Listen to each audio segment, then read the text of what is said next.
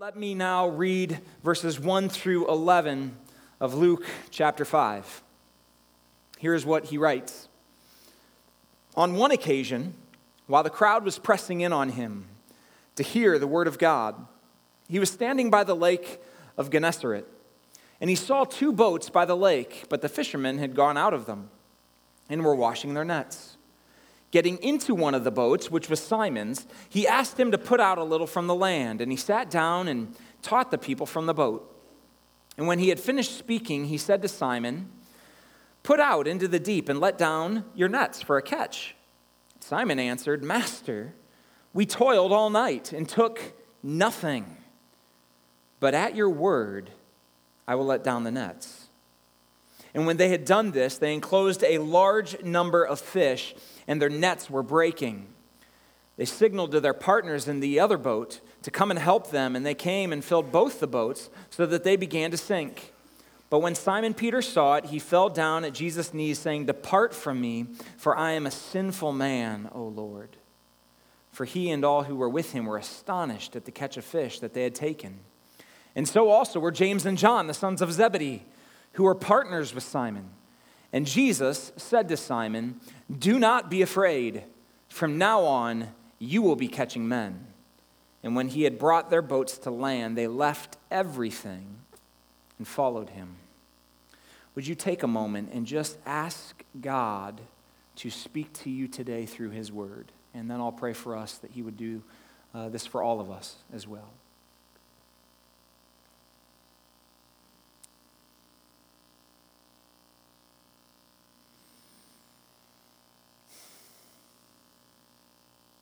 Father, as we come here this morning, we come with eager expectation. We do not come simply to church to go through motions, to check things off lists. We come to hear from the living God that you are active here today that we have worshiped you today, spoken of who you are, the glorious reality of the triune God. So, Father, we're grateful for you and who you are and all that you have done. We're grateful for your Son that you sent him. We're grateful for the Spirit that empowers us and has been given to guarantee our salvation. And Father, as we open your word now, give us eyes to see, ears to hear, remove every distraction that we have so that we might indeed hear and respond to you. It's all for your glory, it's all for your gospel. Speak to us now in Jesus' name. Amen. A few years ago, I was hunting in Blind River, Ontario, Canada. And when I was sitting in the woods waiting for something to eat and something to mount on a wall, I was thinking about going back to the camp and fishing because that's what I enjoyed probably much more. And to be honest, uh, that's what I was, even more than shooting an animal, what I was looking forward to. And for me, there just aren't that many things in life that are better than a crisp, sunny morning when the air is a little colder than the temperature of the summer water, when you can see a soft haze rising from the surface of the lake as the water evaporates, when the surface is so perfectly still and clear that you can see just the mossy mysteries underneath, when the only sounds are wildlife and birds, a few boat motors, and the voices of fishermen around you, or the buddy that you're fishing with that morning, like I was that day. And on this particular day, we came back with a few decent pike and a few bass. So overall, I thought it was pretty good for how, how, uh, how we did. And I thought we did all right until a few minutes later when a really, really old man pulled up in his boat. And this guy was old. I mean, I was shocked he was breathing old. He was so old, it just, it just, I mean, I'm a pastor, so all my old man jokes are church related jokes, but it made me think of them. I was just looking at him. I was thinking of the jokes I'd heard, of course, in seminary and by other pastors. Like he was so old when Moses split the Red Sea, this guy was on the other side fishing and yelling, Hey, we're fishing over here. he's so old that when he reads the Bible, he reminisces about all the good old days. He's just old. This guy's just old. I mean, the skin just kind of falling off his face, old. And this guy pulls up in his boat, and it, it was my friend and I, able minded, able bodied men, came up with a couple pike and a few bass. And then this guy reaches down and pulls up a string of northern pike, the size of which I had never seen. I mean, just chocked full of fish, probably all over 30 inches long, just huge fish. And I was utterly shocked. I was absolutely shocked by what I saw. I couldn't believe it. Uh, I immediately thought this guy must be some kind of fish whisperer, or he's, he's like, he's definitely like the Yoda of fishermen, 900 whatever years old. Like, the, he must know every nook and cranny, every lure that is to be used, every time of day to go. He knows all the tricks to that lake. And so I thought to myself, I wonder what that feels like. The thrill of pulling up that kind of string of fish. I wonder what that feels like. For me, it would have been the fishing day of my life. For him, it was just another day at the office. And I couldn't believe it. So, catching a fish that's big enough to feed yourself, that's pretty good. But catching enough fish to feed the whole hunting camp, that's a lot better. So I asked his son Mark, who was in charge of these hunting expeditions, uh, I said, Do you think your dad could teach us a few of his tricks?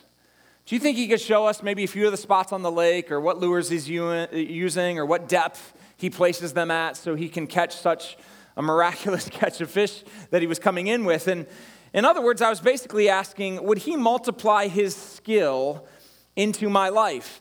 And Mark was a man of very few words. He is always answering your questions, at least our time with him during that week, with very short answers.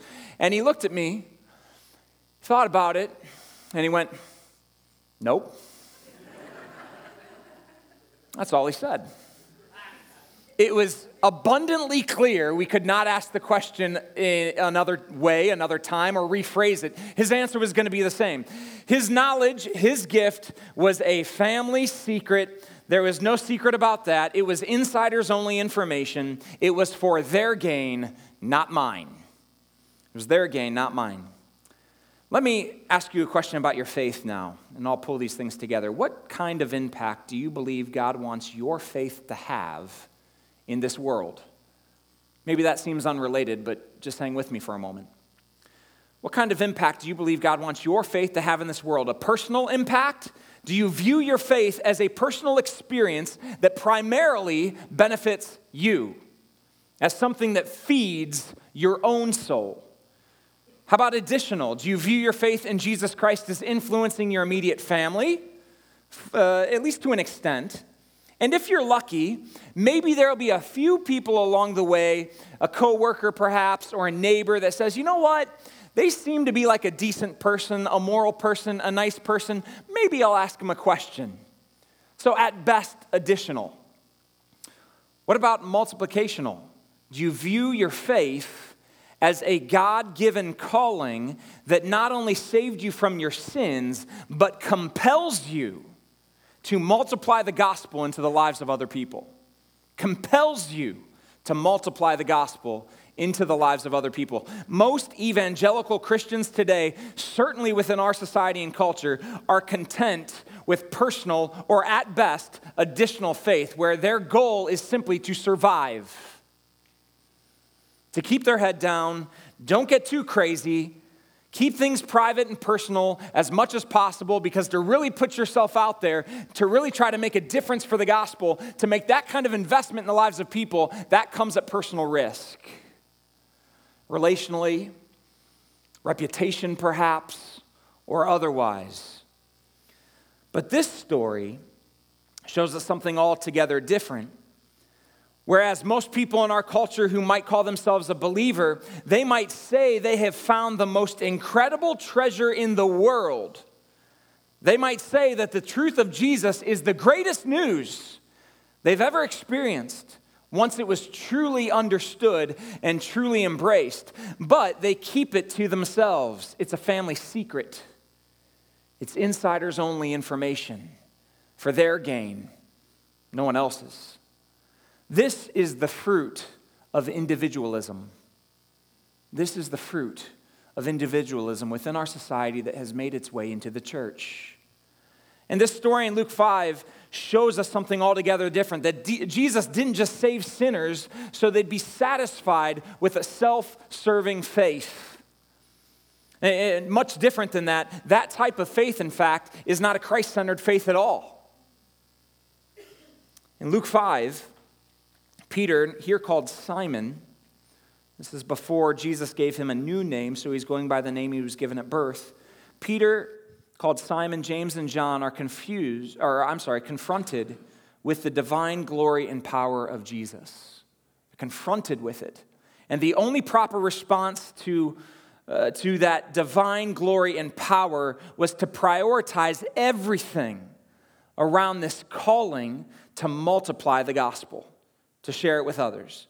And Luke 5 truly helps us see that Jesus is calling us into a multiplying life. He is calling you into a multiplying life. We've been looking at the seven values of Woodside Bible Church from the Gospel of Luke. It's not because we want to talk about Woodside, it's because we want the values that we find in his life multiplied in our spiritual community, multiplied into our lives. And I wholeheartedly believe that if we strive to express these values in our community of faith, God will bring healing and restoration and redemption and revival to the lives of people that we know.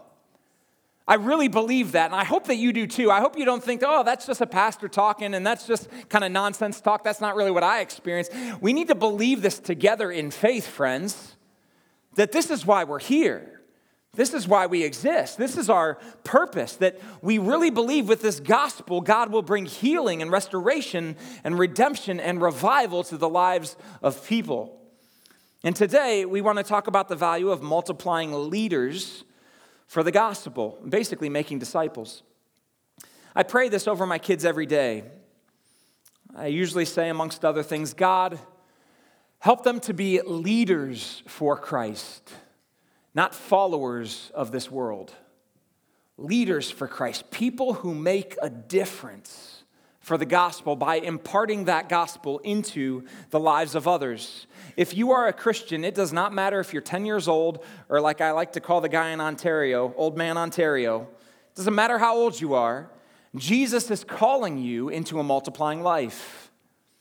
So here's the key question we want to focus on today. I hope to answer this through our story.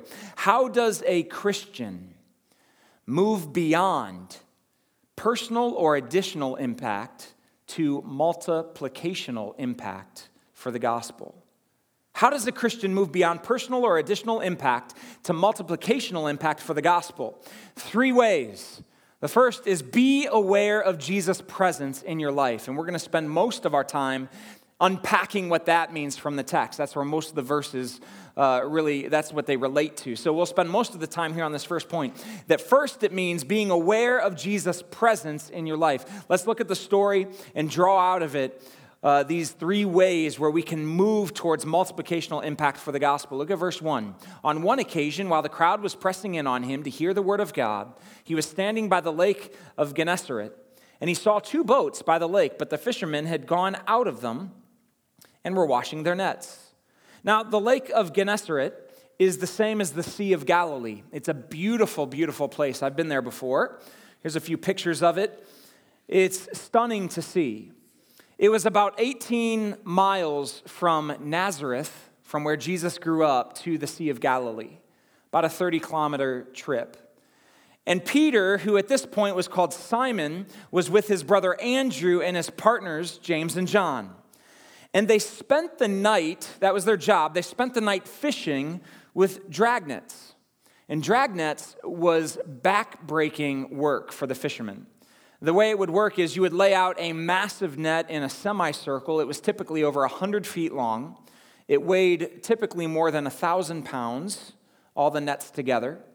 And the men on the two boats would draw in this net hand over hand over hand. They'd bring it towards them. They'd look for fish. They'd put the fish in the boat, cast the nets out again, draw it hand over hand over hand all night long, empty the fish, throw the net back out, and they do this for their entire shift. It was exhausting work. It was like a first century CrossFit gym. It's amazing to me, by the way, that our culture is so sedentary that now we pay big money to do the same kind of work. But I can tell you, these men were not doing it to burn calories and build muscle. They were doing this to feed their families. And so when the morning came and the sun rose, they had nothing. Not one fish. Professional fishermen. They knew all the spots, they knew the time, they knew the place. They had nothing. So, what they would do is they would beach their boats, eat breakfast, and they had to wait for the sun to rise because once the sun started to rise, they would mend their nets. They'd mend the areas where they were damaged or where holes had broken through, and then they'd lay out their nets in the sun to be dried. Then they would fold the nets, about a thousand pounds worth, and then put them back in the boats to get prepared for the next night. It's a lot of work. Now, this day started a little differently. After catching nothing, a crowd had gathered at their work site. They were probably just used to seeing other fishermen and a few fires and a few other things of that nature, but now it's a whole crowd had gathered. And what had they gathered for? Well, the text tells us, look at it. The text says they gathered to hear the word of God. When Jesus was preaching the good news of the kingdom of God, we see this in Luke chapter 4, his preaching had undeniable authority and power. People sensed it, they knew it, they gathered to hear it. So they packed in around him. Getting into one of the boats, verse 3, which was Simon's, he asked him to put out a little from the land. And he sat down and taught the people from the boat. So Jesus asked Simon Peter if he could basically use his boat as a speaking stage, as a pulpit. So Jesus gets into the boat, they push off from the beach a little bit. Simon Peter throws anchor, so they're kind of sitting there just in the boat. Jesus is speaking, but then because the water is right there, the hills uh, sloping downwards towards the lake, all the people who had gathered could hear his sermon, could hear his teachings. Now, if you're Peter, think about what you just went through over the last 12 hours. You're exhausted. What happens when you come to church exhausted? He's sitting in a nice boat, the sun's on his head you know, that nice little movement left and right. His eyes had to be so tired. He probably took everything within him, maybe just to keep himself awake. Or maybe he was captivated. We don't really know. Luke never tells us the content of Jesus' talk or sermon. He doesn't tell us that particular teaching. What he wanted to get to is what happened after he was done. And so that's what it says in verse 4. And when he had finished speaking, he, Jesus, said to Simon, Put out into the deep and let down your nets for a catch. Now, if you're Peter again, you're probably expecting to get Jesus back to shore, head home, and do what? Come on, this is the 11:30 service. You guys are awake? Sleep, right? I, I know when I have a long day, I don't know if you do this, but I literally do this very often in my home. Katie and I will have a long day, we'll get to bed, and when we crawl kind of into bed, sometimes I'll just lay back and I'll just be like, thank you, Jesus, for this bed. I am so grateful because I so badly just want to sleep. And it feels so good just to lay down in that bed. Peter's probably anticipating that, but instead, Jesus says, Oh, and by the way, can you put out a little from the land and set down all those nets again? Let them all back down for a catch? Well, no, I don't feel like doing that, quite frankly. Simon answers, Master, we toiled all night and we took nothing. Strikeout, zero. But at your word, I will let down the nets. This wasn't a simple chore. I already alluded to it. It wasn't like Simon Peter just needed to throw his fishing line back in the water a couple times and throw a cast or two, and then be done with it. He was asking Peter here, Jesus is asking Peter, who hadn't slept all night, that pulled in empty net after empty net, to load up a thousand pounds of wet nets, row out to deep water, and set the nets in the middle of the day just with his brother without his partners. Which meant hours of more work to bring them back in, take them back to the beach, lay them out in the sun, mend them up, and then dry them, and then fold them to put them back out for that evening. Basically, this is like now turning into a 48 hour shift. So I don't know how you respond, but when someone offers me advice on something where I have quite a bit of knowledge and competence, and I don't think they have much knowledge or competence in that particular area, I have a really hard time paying much attention to what they're saying. I don't know how you are with that. It would be like if one of us went to Matthew Stafford, for example, and said, I don't play football. Actually, I've never played football. But if you do what I say, then you will score a touchdown on every offensive possession this year. Guaranteed. Write it down. Are you interested? You'd be like, You don't know what you're talking about. You're crazy. So you can empathize with Peter's initial response here a little bit. Like, Jesus, what right do you have, a carpenter from Nazareth, telling a professional fisherman from Galilee what to do and how to do it? But while we can empathize with his initial response, we can also appreciate even more so now his obedience. Makes me appreciate his obedience. Now, Peter knew that Jesus had had some long nights as well. He had healed all the sick, sick people who had come to him in Capernaum. He watched Jesus bring healing into his own home. So he says something I find fascinating At your word, I'll do it. I want to ask you this morning when Jesus clearly speaks, although you might have reasons to say, that doesn't make any sense to me, will you be obedient? When Jesus clearly speaks, you say, that's not how the world works, that's not how things go. Will you be obedient and take him at his word? And do you know that He has spoken? He's spoken about your marriage. He's spoken about your family. He's spoken about your heart. He's spoken about your passions. He's spoken about your mission. He's spoken about your sexuality. He's spoken about your mind. Will you take Him at His word? Will you believe what He says? Will you be obedient? Or will you say, you know what? I feel like I have the competence and understanding in this arena. Going to do it my way. Peter took him at his word. Verse 6 And when they had done this, they enclosed a large number of fish, and their nets were breaking.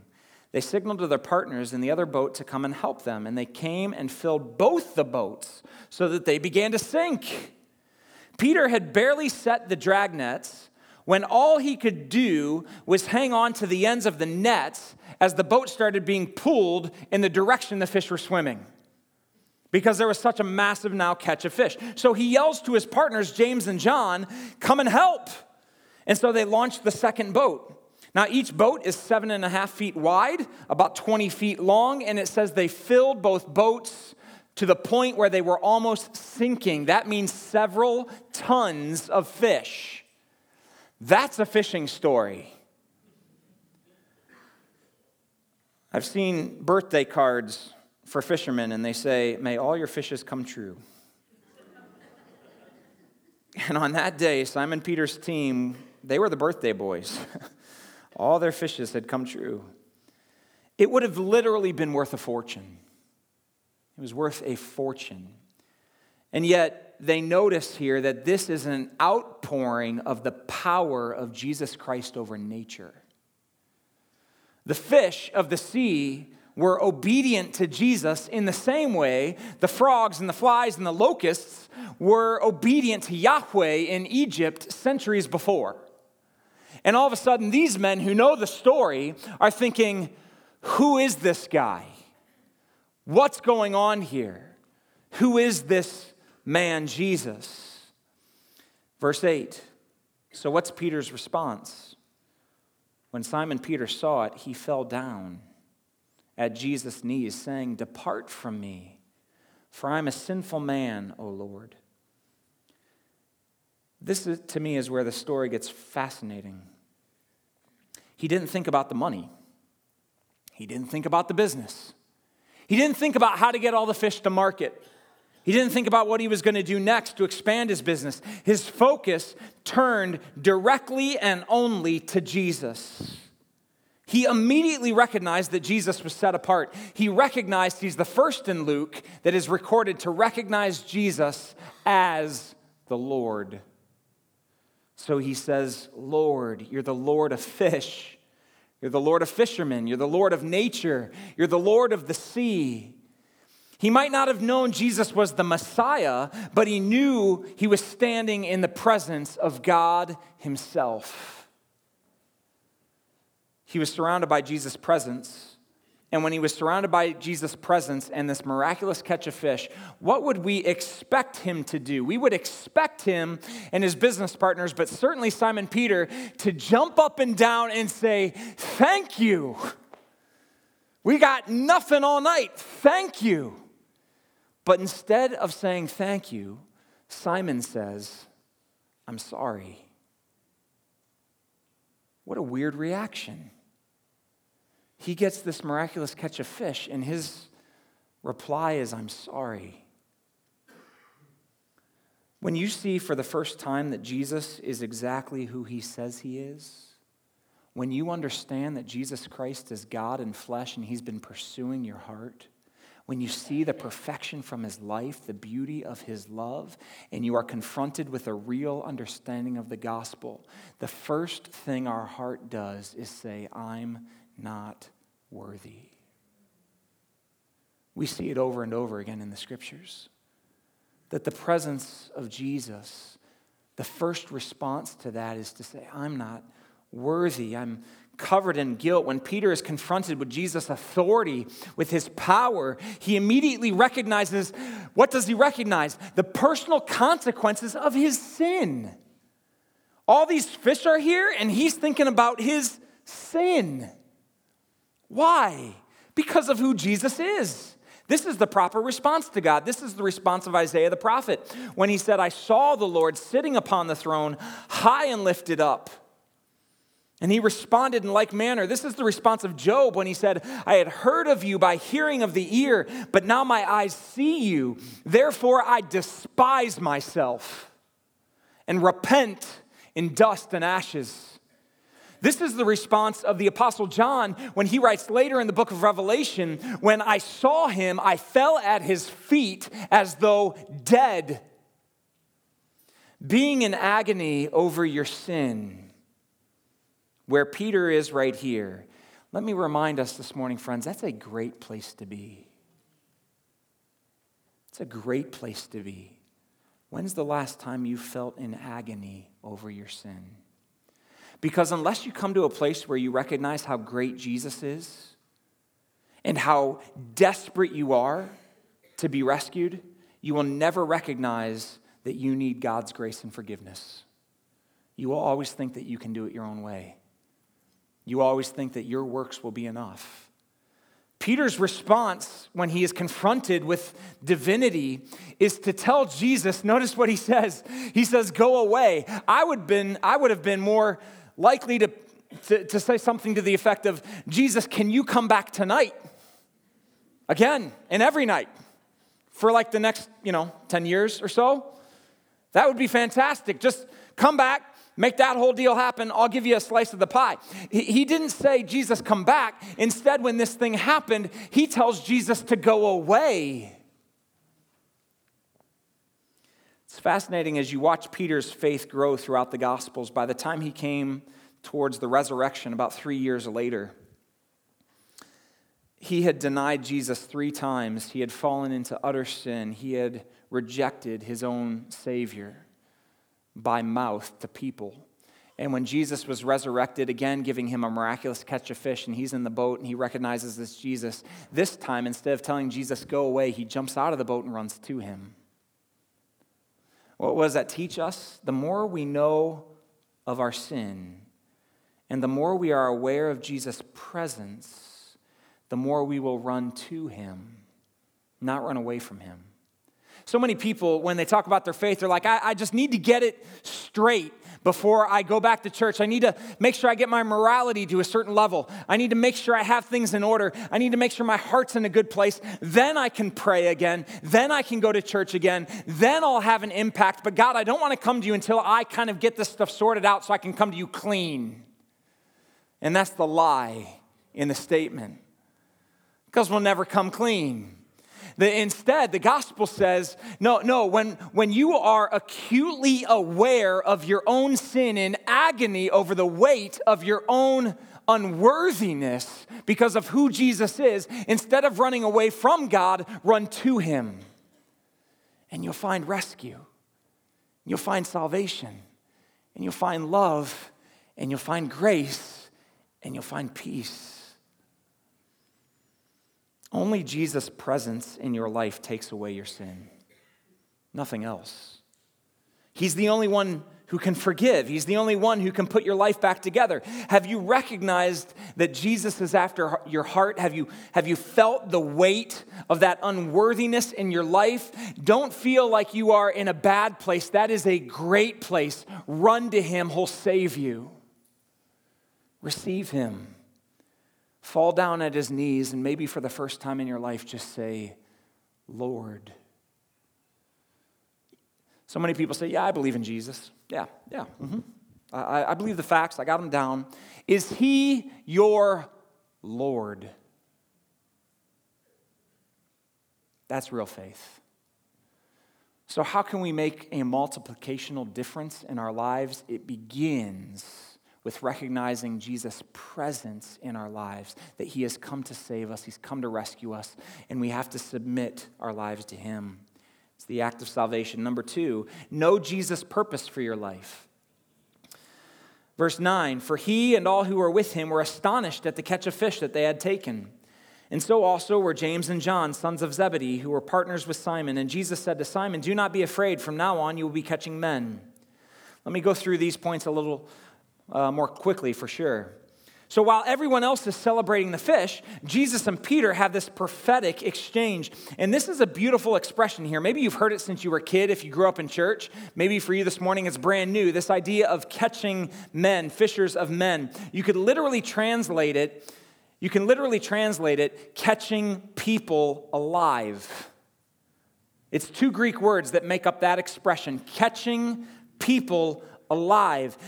Jesus is saying to Peter, Your job description is going to change.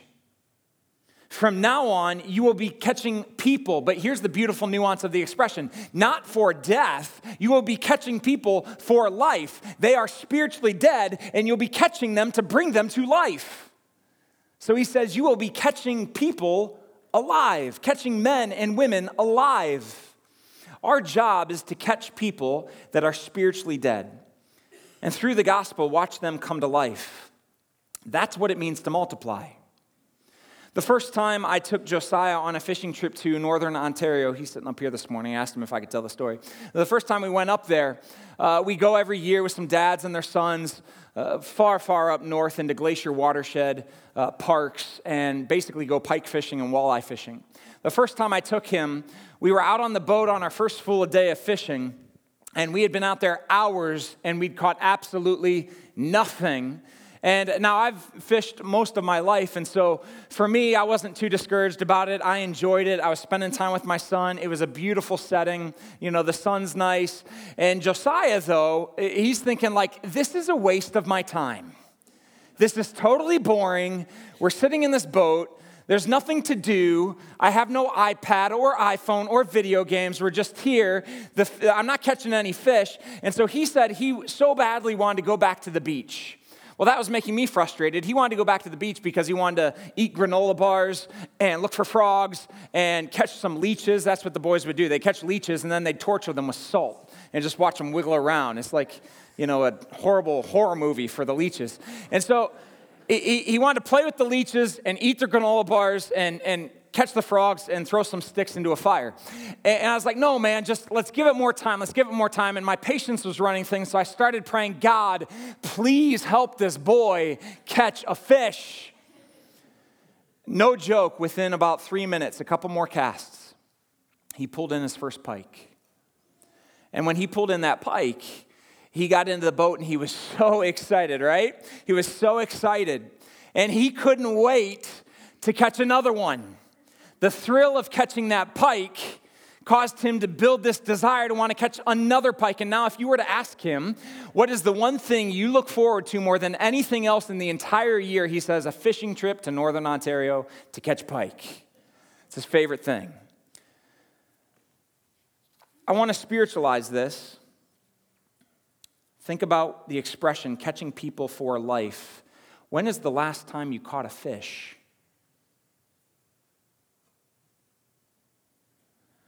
The Christian life can get really boring if you never catch a fish. And I fear that so many evangelicals today are sitting in that boat saying, Man, this is just a waste of my time. There's so many other things I'd rather be doing in this life. There's so many priorities and passions that I have that are a whole lot more than this. This really isn't what I want to invest my energy, strength, and time into. Uh, why is my faith so stagnated? Why is my faith so mundane? Why is there no spiritual activity that I see in the Holy Spirit's movement around me? If we're not catching fish, if we're not catching people, then we end up just wanting to do other things with our time, and our faith ends up being personal and at best additional. There's no thrill. Does the gospel motivate you to mission? Do you have a passion, a deep rooted passion to catch people for life? Where does catching people for life land on your priority list in a week? How high is it? Let that one just sit for a moment. And let me share the final one briefly. The last answer to how a Christian makes a multiplicational impact for the gospel surrender to Jesus' call in your life. The last verse here, verse 11. And when they had brought their boats to land, they left everything, followed him. Jesus is calling you into a multiplying life, and with our new life in Christ comes a new purpose for Christ. Luke doesn't say they sold their boats, their fishing nets, or their homes. Followed here is a loaded word that means they gave Jesus their deepest inward attachment. Jesus calls us to all kinds of jobs, but our primary job description is to catch men and women for life, to multiply the gospel into lives. How does a Christian make a multiplicational impact for the gospel? Be aware of Jesus' presence in your life. It starts with submission and the understanding of who he is and that only he can rescue. Know Jesus' purpose for your life. Surrender to his call on your life. And when you do, just like Josiah was when he pulled in that fish, I just knew it. I saw it on his face, no pun intended, but I knew he was hooked. He was hooked. Here's the thing if you catch a person, you'll be hooked. And you will come to the conclusion there is no greater thrill in this life than catching people for the gospel. There is no better thing to do. Why else do we come together? That's what the church is for. That when we come together, we would spur one another on towards love and good deeds. To what end? So that people would be caught by the gospel, so that people would come to know Christ. Is this a passion of your heart? Is this something that's prioritized in your life? Is this something where you're like, I can't wait to go and catch people? I can't wait for that next bite. I can't wait for that next person. I can't wait for that person who moves from spiritual death, eternal depravity, to life, new life in Jesus Christ. Who's it to be? Just waiting expectantly, just casting your nets here and there. And where's it to be, Lord? Where's it to be? I can't wait. That's my thrill. That's my passion. That's who we're to be as people. That's who we're to be as a church. I, I, I don't think it was an accident that this message landed about a month before Easter. Do you think that maybe God set that up? Because it certainly wasn't in our planning. Maybe He set that up because it's a month for us to practice this, to say this is what it means. So when our church is talking about, yeah, inviting some people and investment strategies or whatever, it's like, no, do we really see it? Here's the thrill of being the church. Let's do it. And so I believe that God gave us this mandate, this text for this time, for this group of people, for a purpose of redeeming lives. And I hope you do more than hear me today. I hope you believe me. More than believing me, I hope you believe the words of Christ from his word. Father, thank you for this day and for your text, for this story, for this narrative. Father, I first want to pray for anyone who is here and maybe they felt the weight of their own sin. They're in agony over their sin and they've never submitted their lives to you and said, Jesus, you are my Lord. I pray that in these moments, even in their hearts this morning, that they would pray and receive Jesus as the rescuer, as the Messiah as the only one who can forgive and restore and redeem. And Father, I pray for all of us who have received that salvation. We still feel the weight of that agony, but help us then not to run away from you in those moments, but to run to you, to rediscover our passion, to rediscover what we've been saved from so it will inspire us to catch others with that same gracious truth. Father, we want to be fishers of people. And Father, I pray that names and faces from our networks and neighborhoods and workplaces would come to mind and we would say, you know what? It's time for me to throw some lures back in the water. It's time for me to cast some nets and see what the Lord does. And to experience the thrill of that movement for your gospel. Father, we are expectantly awaiting it. In Jesus' name, amen.